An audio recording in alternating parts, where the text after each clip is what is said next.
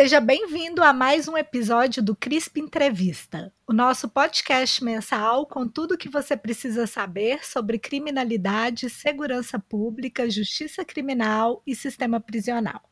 Meu nome é Ludmila Ribeiro e serei uma das entrevistadoras desta noite, junto com os meus colegas Valério Oliveira. Oi, Val.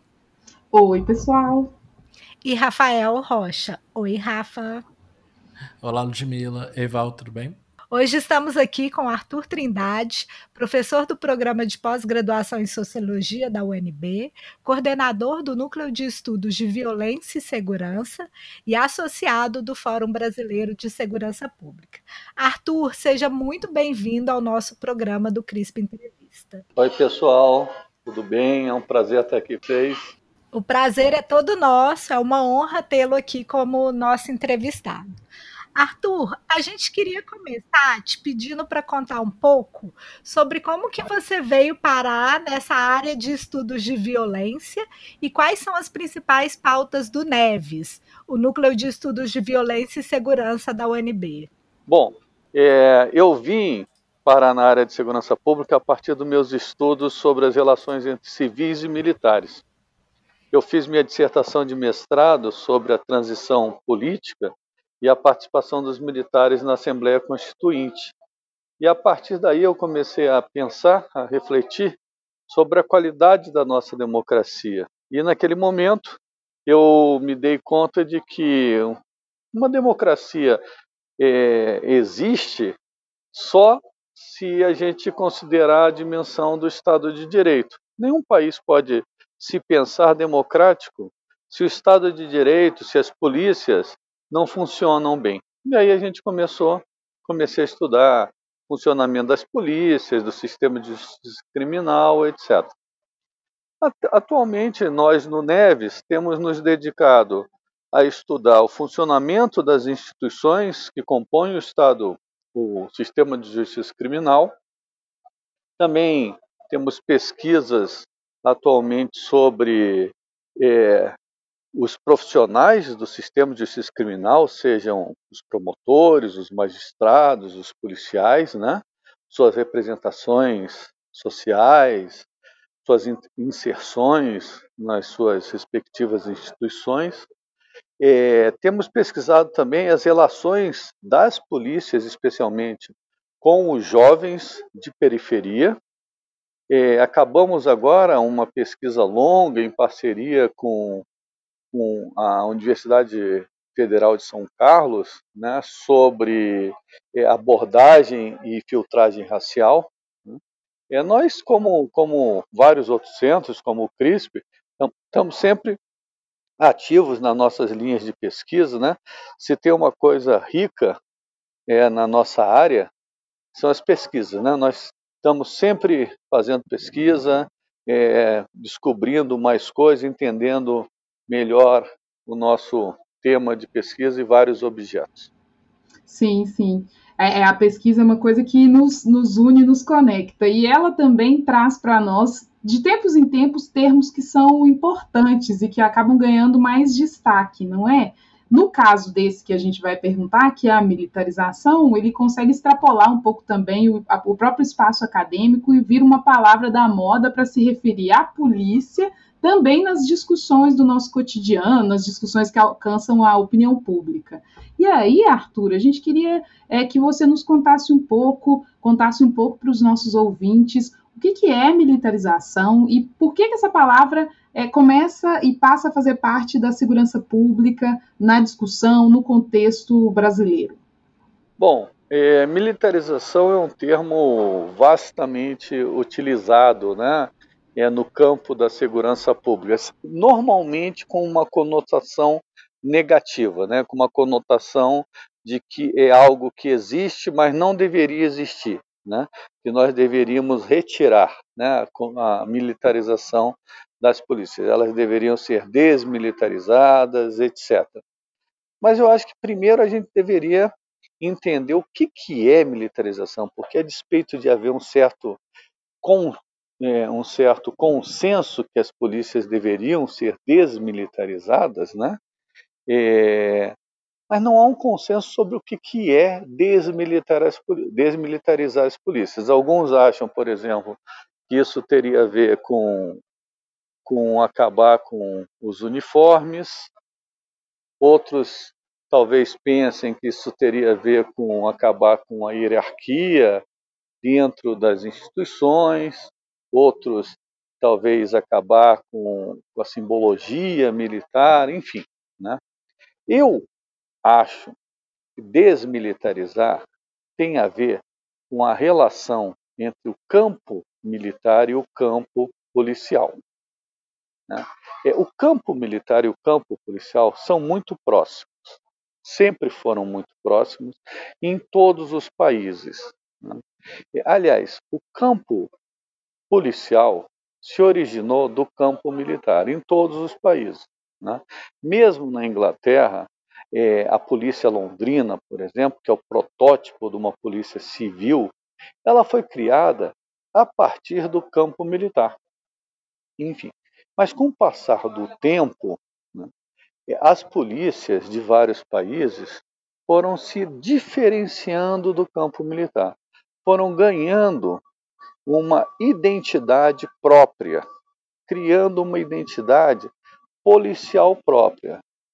No caso do Brasil, o que acontece é que as polícias ainda guardam uma identidade policial, mas muito carregada também de uma identidade militar, né? que acaba é, sendo verificada de maneira bem clara é, nos manuais, nos sistemas de, de hierarquia, nas carreiras, né? É, nos cursos, etc. Então, voltando, é, militarização né, diz respeito a uma identidade profissional. Né? Não tem problema nenhum, e é muito comum isso nas polícias do mundo todo, os policiais se verem é, a partir de duas identidades, policial e militar. Só que é claro que em democracias espera-se que a identidade policial seja muito mais enfatizada do que a, do que a identidade militar, coisa que não acontece no Brasil. Eu acho que é isso. Arthur, quando você fala que a militarização diz respeito a uma identidade institucional, é, achei muito interessante esse ponto e, e, me parece que você deixa aberto essa ideia de que a militarização não seja só da polícia militar. É, embora, quando a gente pense em militarização na segurança pública, muitas vezes a gente pensa na polícia militar, enfim, por todo o histórico dessa instituição. É, resumindo, queria te perguntar: a militarização é só da polícia militar ou ela pode se dar em outras instituições e como? Ah, não. A, claro que a, a polícia militar, obviamente, é, tem uma identificação muito maior com, com o campo militar do que as outras polícias. Né? Mas você vê uma identificação muito forte da polícia civil com o campo militar, é, é, principalmente com as unidades especiais da polícia civil.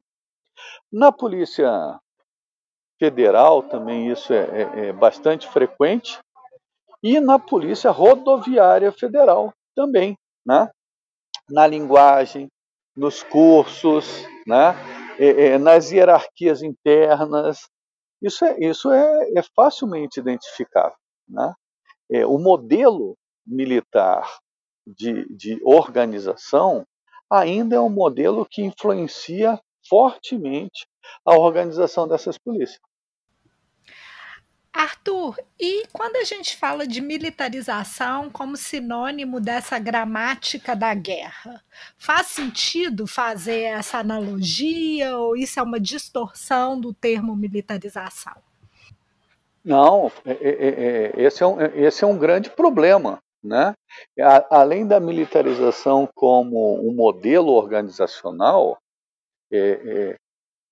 que não serve para a polícia, porque a polícia é, é, é, empregada num outro modelo, é, um outro problema grave né, desse, é, desse modelo militarizado é que a militarização enquanto modelo de guerra né, pressupõe que a polícia, que aquelas organizações policiais estão sendo empregadas contra inimigos, né?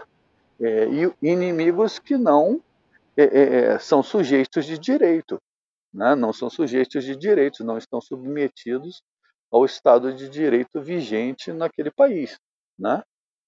O que não é verdade. As polícias são empregadas para manter o Estado de Direito vigente e são empregadas para aplicar a lei para todos, inclusive aquelas pessoas que estão sendo submetidos à ação policial. Né? É, é mais grave ainda do que a simples inadequação da organização do militar. Né? É, o objetivo do emprego da força é totalmente diferente. Nós estamos aqui pensando a respeito de um tema que tem relação com essa discussão da militarização, mas não necessariamente a partir das polícias é, militar e civil, que é justamente, e aí a pergunta que nós vamos fazer é tem se aplicado esse conceito de militarização também nessas tentativas de criação de outras forças policiais, como as polícias penais? Será que, que a lógica da militarização também é, estrutura esse tipo de demanda institucional? Sim, é impressionante como a lógica do campo militar, né, a identidade militar, continua sendo forte e sendo a fonte de inspiração principal para a criação de outras organizações do campo policial. É, a última delas agora, a Polícia Penal. Mas lembro também é, que as guardas municipais estão sendo criadas, né? foram, algumas já foram criadas há algumas décadas, mas tem outras que estão sendo criadas agora, né? também são fortemente inspiradas nas organizações militares. Né? E isso impressiona, né?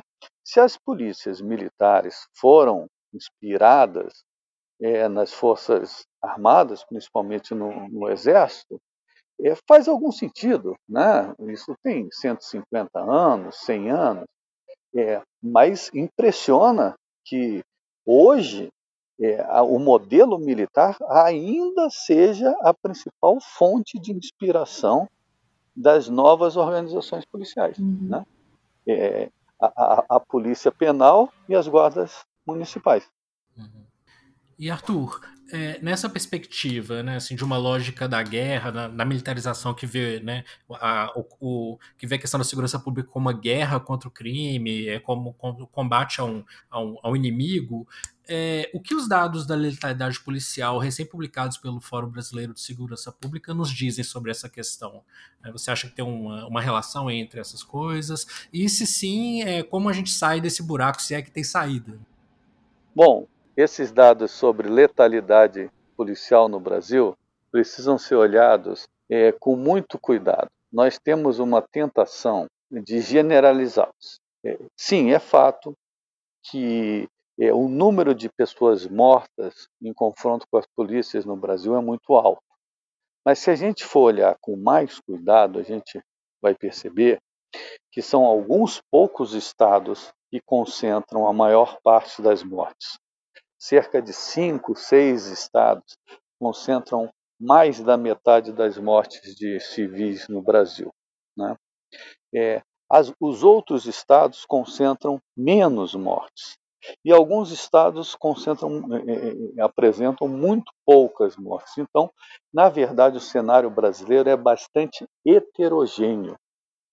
Isso é uma coisa interessante. É, é a mesma legislação, é a mesma organização do sistema de justiça criminal, com Ministério Público, Ministério Público Militar, Justiça Militar. Né? Isso é interessante e com uma variação enorme no que diz respeito à letalidade policial. Há estados onde a polícia mata muito poucas pessoas por ano. Eu chamo a atenção, por exemplo, para o Distrito Federal, aqui, Brasília. São pouquíssimas pessoas mortas por ano. Claro, qualquer morte é importante, mas a taxa é baixa. Né? É, Minas, por exemplo, aí onde vocês estão.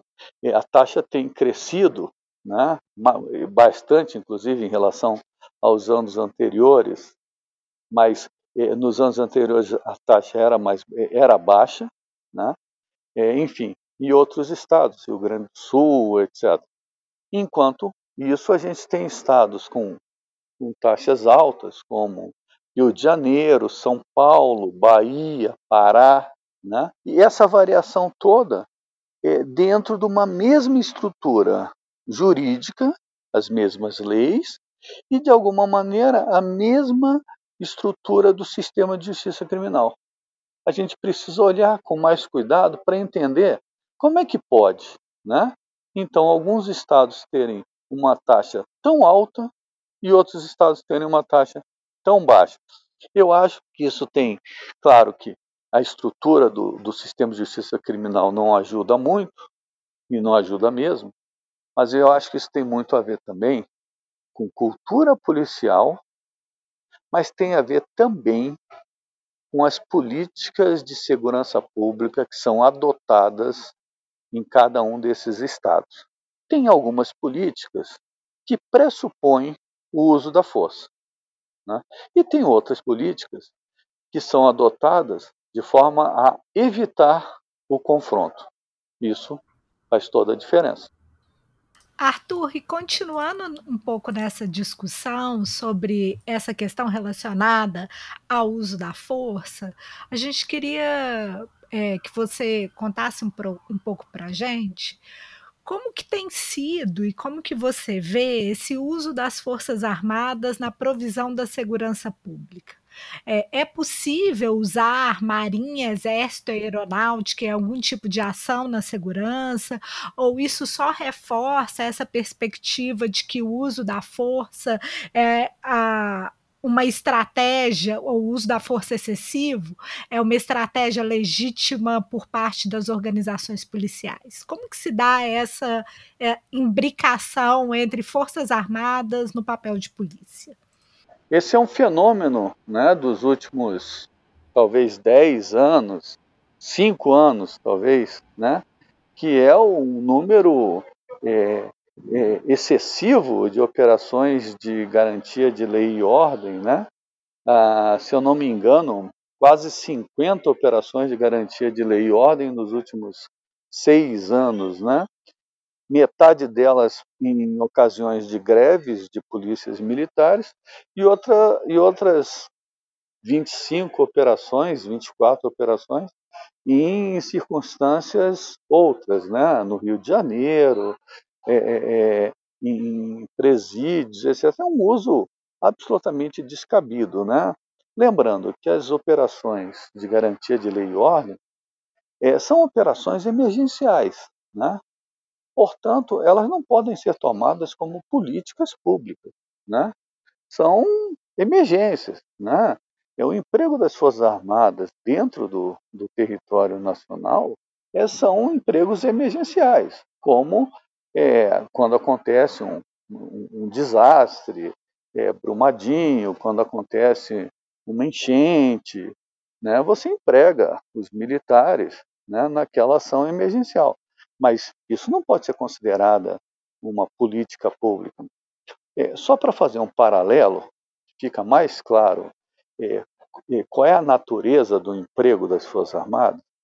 É, agora, durante o governo Bolsonaro, as Forças Armadas não estão sendo mais empregadas em substituição às polícias, mas elas estão sendo empregadas em substituição aos órgãos de controle ambiental, né? é, nas queimadas. Continua sendo um emprego emergencial. Né? Então, é, não faz sentido, nunca fez e nunca fará empregar as Forças Armadas né, em, em, em ações de segurança pública.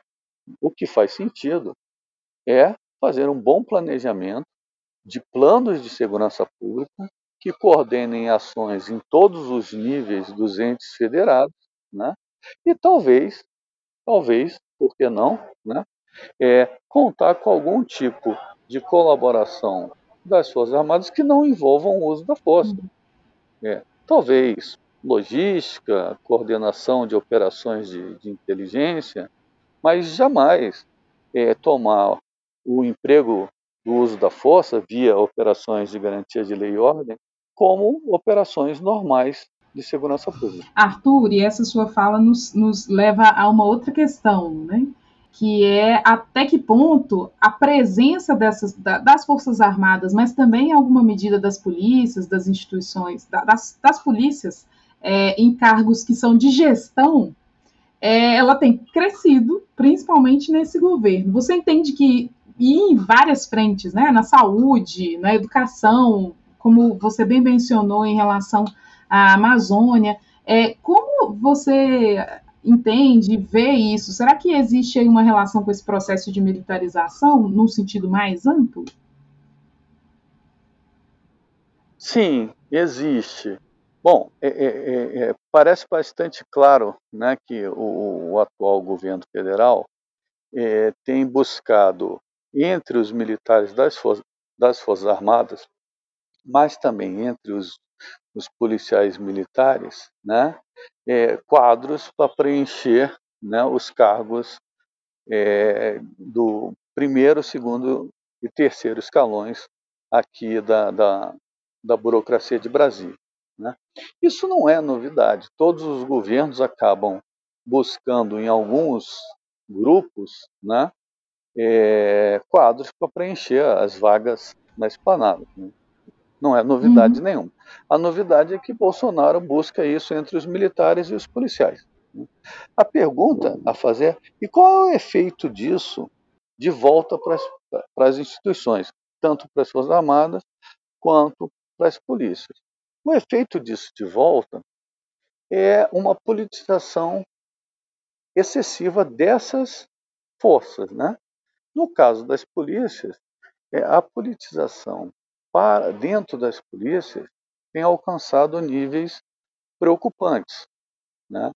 É, é, é, esse ano, por exemplo, é, chama atenção o número de candidatos policiais, civis e militares né, ao cargo de, aos cargos de vereadores e prefeitos. Né? é impressionante, né? É, o número é muito maior do que das, nas últimas eleições municipais e nas últimas eleições também é, é, para deputados federais e estaduais, né? É, notadamente, há um processo de politização dentro das polícias, o que não é nada bom, né? o, que não, o que não é nada bom. Né? Todos nós sabemos que quando a política entra dentro das instituições de Estado, as instituições deixam de ser de Estado e passam a, é, a ser instituições onde se trava uma luta política entre grupos, partidos, com o objetivo de dominar né, o controle, a direção dessas instituições. Não é nada bom.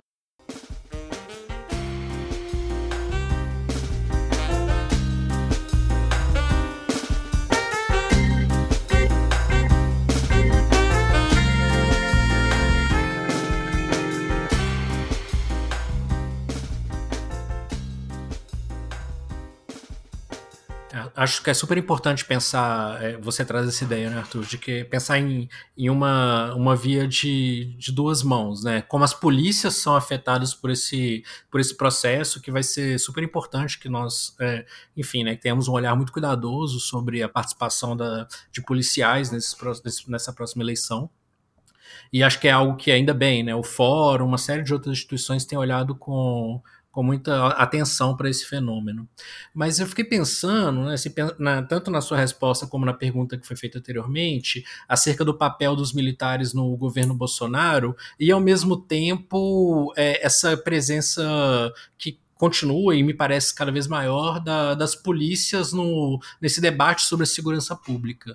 Resumindo, queria perguntar para você se você acha que é, os militares eles têm também avançado sobre essa discussão da das políticas de segurança pública ou se ainda é um reduto que cada vez mais está é, tá sob controle das polícias? Bom, isso é uma ótima pergunta. É, no fundo, os militares é, sempre tiveram ideias sobre como a segurança pública deveria ser conduzida no país. Né? Mas eles estiveram afastados desse debate. Né? Era conveniente.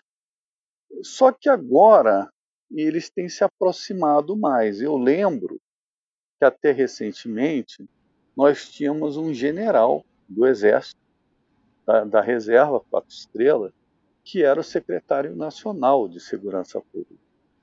Nós temos em alguns estados, Minas Gerais, São Paulo, e, e Paraná, né? E, Paraná não mais, né? generais do Exército, secretários de Segurança Pública. Enfim, os militares do Exército estão voltando a se ocupar do tema. Né? E isso tem gerado mal-estar com os policiais, porque também os policiais militares eh, têm se especializado cada vez mais. Os policiais militares e policiais civis eh, têm criado, sim, uma identidade própria, saberes próprios, e têm percebido que os militares das Forças Armadas, do Exército, não têm muito a contribuir no campo, não tem muito a acrescentar. Né? É, é, não tem muito a acrescentar é, é, é, mais do que uma ideia vaga de logística, de gestão, o que nem é verdade. Né? É, enfim, isso pode acirrar cada vez mais as relações dentro do campo. É um novo ator que surge, né? os militares do Exército, né? Num campo já bastante conflagrado. Né? Eu, eu, eu, eu vejo aí mais uma briga surgindo, e uma briga feia. A gente tem observado, né? Essa semana foi bem interessante nessa perspectiva. Bom, não entre os militares e a segurança, mas mostrando a fragilidade do papel dos militares, né? Nesse embate com o ministro da Saúde. Ah. É, Arthur, uma outra questão que a gente queria muito entender, ainda nessa linha de pensar o que, que fica, né? Quais são os legados dessas, dessas mudanças, dessas é, não dessas mudanças, mas dessas tendências à militarização é, para as instituições, é, na sua perspectiva, assim, quais são, observando o que houve, o modelo de intervenção federal que aconteceu no Rio de Janeiro, será que houve algum legado? É, tem alguma coisa a ser comemorado nessa seara, nessa perspectiva lá no, no, no Rio de Janeiro? Eu acho que não, não ficou nenhum legado, né? além dos equipamentos adquiridos, né? Se, se, a gente pode falar que, que viatura é um legado, né? Mas for, fora as viaturas que vão, vão envelhecer rapidamente, né? Não ficou nenhum legado, o que é uma pena, o que é uma pena, né? É, a intervenção foi um erro, na minha opinião, né? É, mas, diga-se de passagem, os militares não pediram intervenção. Isso é uma coisa que tem que ser dita, né? É, mas não ficou nenhum legado. Uma, um legado que poderia ter ficado, diga-se de passagem, é a ideia de fazer um planejamento estratégico. Né? É, os militares fizeram um planejamento estratégico, mas um planejamento estratégico muito fora da realidade da segurança pública do Rio, né? É, com objetivos é, muito, muito longe da realidade da segurança pública do Rio, muito vagos, muito, muito distantes daquilo que poderia ser entregue, né? Mas a ideia de ter um planejamento estratégico, ela, isso sim é fundamental. Por incrível que pareça, no Rio de Janeiro, com toda aquela situação que nós sabemos que é caótica, e é caótica há décadas, o Rio de Janeiro nunca teve um planejamento estratégico, o que é incrível. Como o Rio de Janeiro não tem um planejamento estratégico com ações de curto, médio e longo prazo, né? com acompanhamento das ações, com, com, com, com um mapa de responsabilidades, né? etc, etc. Nunca teve. Isso poderia ter sido um legado. Não foi. Né? Ou seja, é lamentável todo aquele esforço, é, todo aquele estresse e não cobrou nada daquilo. É uma tristeza. Arthur, você destacou anteriormente que no governo Bolsonaro a gente observa uma diminuição das operações de garantia da lei da ordem, né? Ou seja, é, uma maior distinção sobre o que é que as Forças Armadas, ou quais são os papéis que as Forças Armadas podem desempenhar na área da segurança pública. Na sua opinião, é viável que a gente espere, por exemplo, novas intervenções. Fico pensando especialmente no âmbito do sistema prisional, agora que a gente tem toda essa mudança do ponto de vista da progressão de regime, que as pessoas vão passar naturalmente mais tempo dentro das prisões e naturalmente as unidades vão ficar mais superlotadas, provavelmente vão experimentar mais disputas entre facções. É, na sua opinião, tem alguma possibilidade disso acontecer ou não? Isso são delírios? Bom, é, é, na verdade, a diminuição é, do emprego das Forças Armadas em, em atividades típicas de polícia, de segurança pública, aconteceu é, pela, pela recusa né, é, das Forças Armadas em serem empregadas.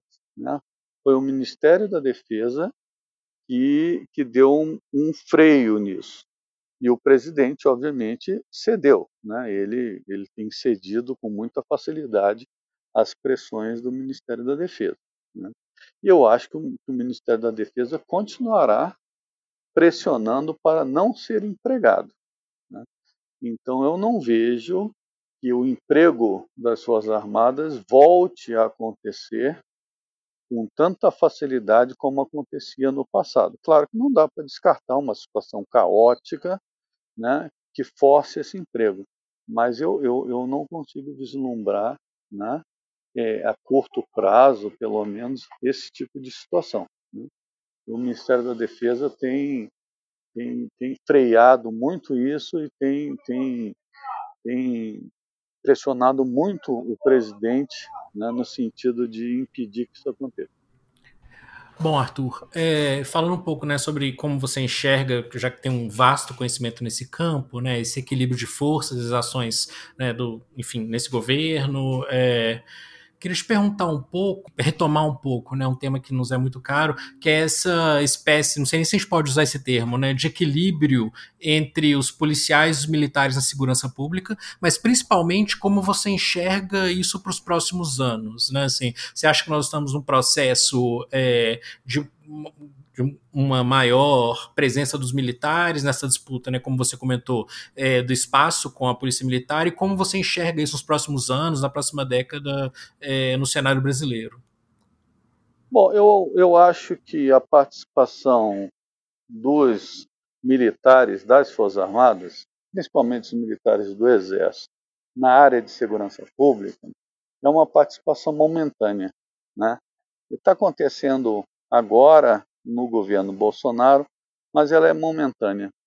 É, se no passado fazia sentido ter os militares lá, hoje não faz sentido, eles não são é, é, é, eles não são desejados nem pelos policiais militares, nem pelos policiais civis, enfim. Não, não, não faz mais sentido, acho que vai ser, vai durar pouco. Mas é, aquela tendência que os policiais militares já vinham sinalizando de ganhar cada vez mais poder dentro do campo, em detrimento dos policiais civis, eu acho que essa tendência vai se acentuar. Né? É, no atual governo, de longe, os policiais militares têm se empoderado em quase todas as instâncias, tanto no governo federal quanto nos governos estaduais. Né? É, e os policiais civis têm perdido cada vez mais protagonismo. Isso é facilmente observável é, nos orçamentos, nos cargos decisórios, né? nas decisões é, é, legislativas.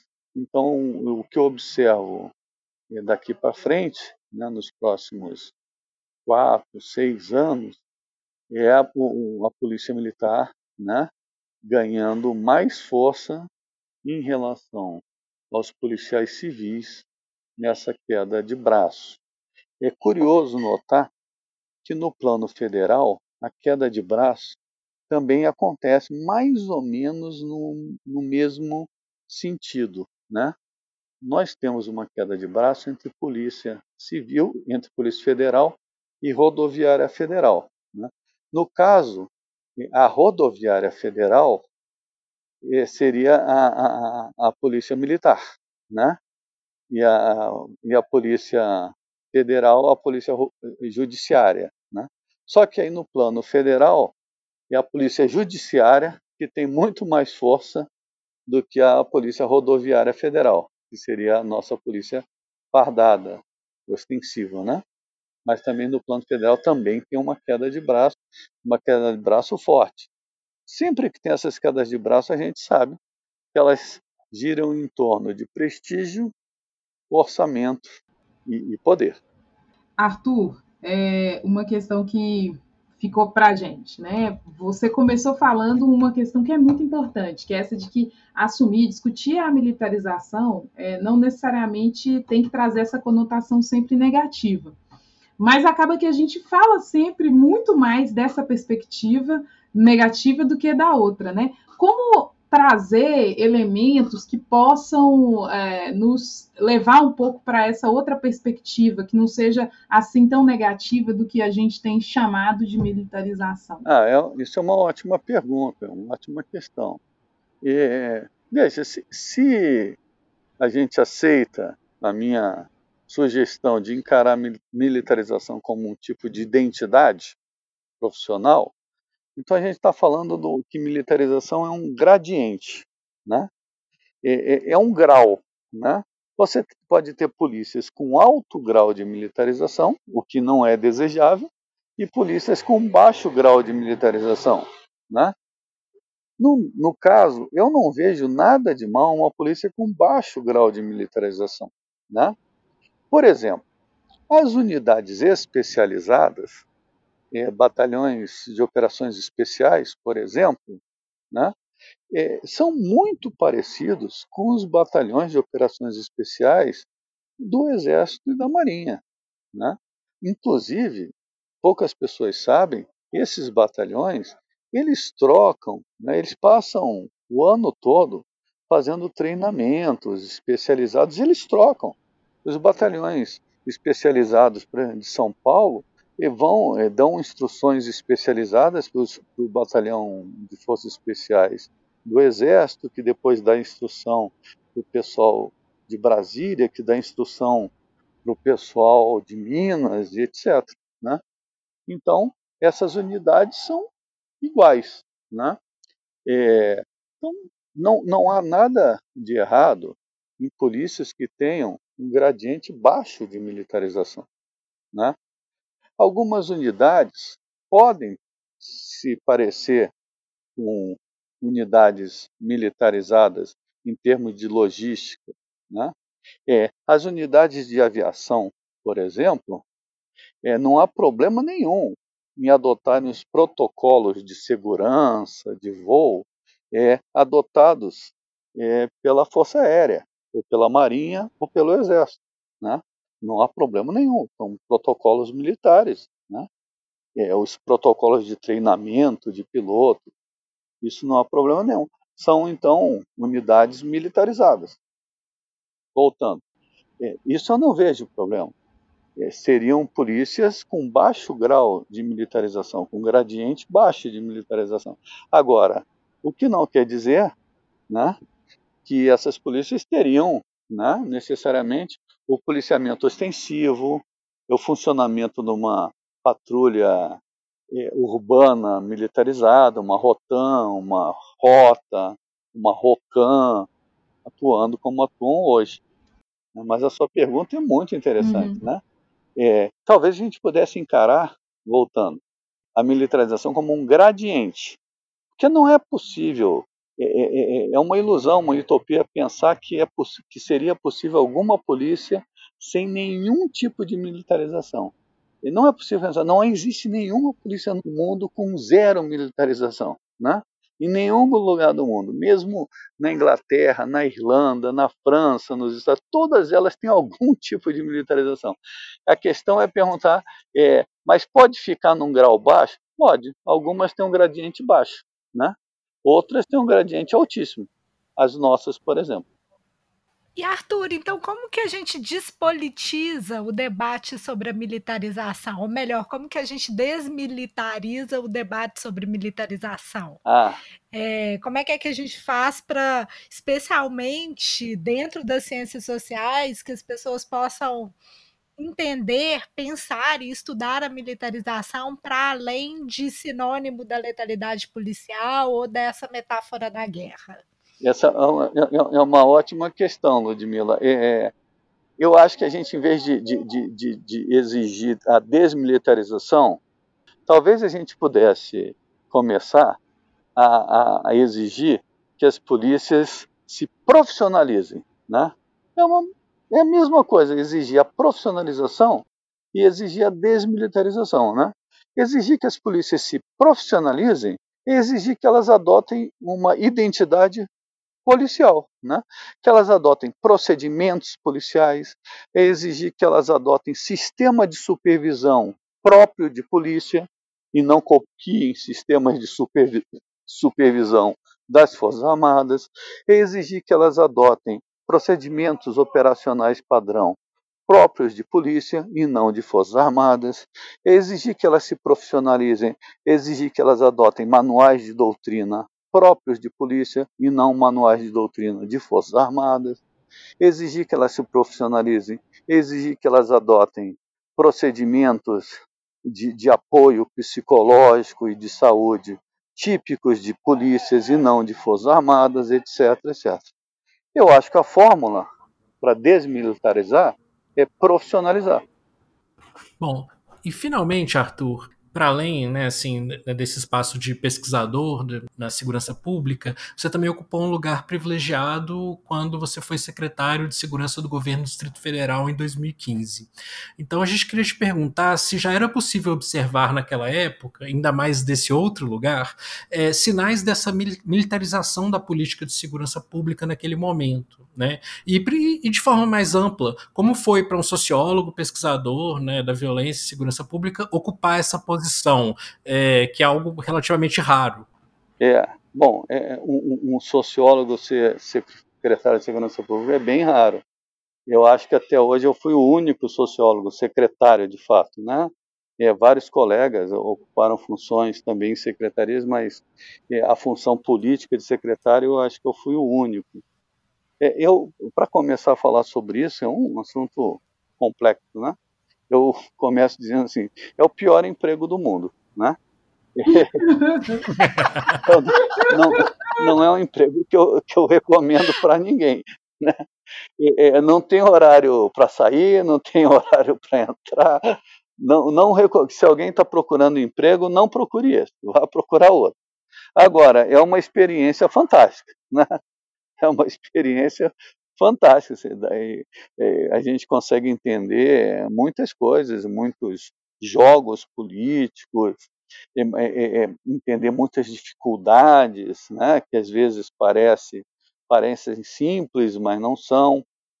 Enfim, né, é, muitas tensões dentro das polícias, isso é, isso é importante. É, a centralidade é, em torno do governador e, e, e, como o governo se organiza. Isso é uma coisa muito importante. Né? É, dentro, cada estado se organiza, isso é uma coisa importante. Cada estado se organiza de maneira diferente no campo da segurança pública. Parece que é tudo igual, não é. Né? Por exemplo, no Distrito Federal, a segurança pública ela é composta, né, a, a configuração é composta né, pelo secretário, pelo comandante da polícia, comandante do Corpo de Bombeiros, eh, diretor da Polícia Civil e chefe da, da, da Casa Militar. Né? A figura mais influente nessa configuração é o chefe da Casa Militar, porque ele está próximo ao governador, ele tem acesso ao governador diariamente, é, e ele que controla as promoções e transferências da Polícia Militar. Basicamente, ele quem nomeia todos os coronéis da Polícia Militar, é ele quem transfere. Então, é, é, é ele quem manda na Polícia Militar. Né? É, é, é, e aí fica uma situação complicada. É um quarto elemento né, é, que compõe a estrutura da segurança pública, que disputa a, as decisões, mas que não tem nenhuma responsabilização pública nos resultados. Isso é diferente, por exemplo, do que acontece em São Paulo, mas é diferente, por exemplo, do que acontece no Rio de Janeiro, onde a Secretaria de Segurança Pública tem um poder é, é, e tem um orçamento diferente, né, maior, e consegue constituir seus próprios programas, né, é, é, independente das polícias militares e civis. A Secretaria de Segurança Pública do Rio, por exemplo, ela pôde fazer as UPPs. As UPPs no Rio de Janeiro eram é, é, orçamentariamente eram ações da Secretaria de Segurança Pública. Elas não eram ações da Polícia Militar. Então, isso é, é uma coisa interessante de pensar, né? É a configuração da segurança do campo da segurança pública é muito diferente, difere muito de estado para estado. Isso é um, uma coisa que eu aprendi e tenho é, é, me dedicado a entender como é que funciona cada estado. Né? É uma coisa e faz toda a diferença na, na montagem de planos de segurança pública e, e, e, e, no resultado desses planos. Né? Então não adianta nada você pensar planos maravilhosos, mirabolantes, se você não entende como é que se dá aquela configuração específica. Mas é o pior emprego do mundo. Ai, Arthur. Bom, eu acho que com isso a gente encerra então a, o nosso CRISP Entrevista. Eu gostaria de agradecer imensamente a sua disponibilidade em conversar com a gente, em dividir as suas questões sobre a militarização, que é uma palavra que anda tão na moda e com tão pouca gente discutindo o seu conteúdo e o seu significado do ponto de vista político, inclusive. Então, muitíssimo obrigada.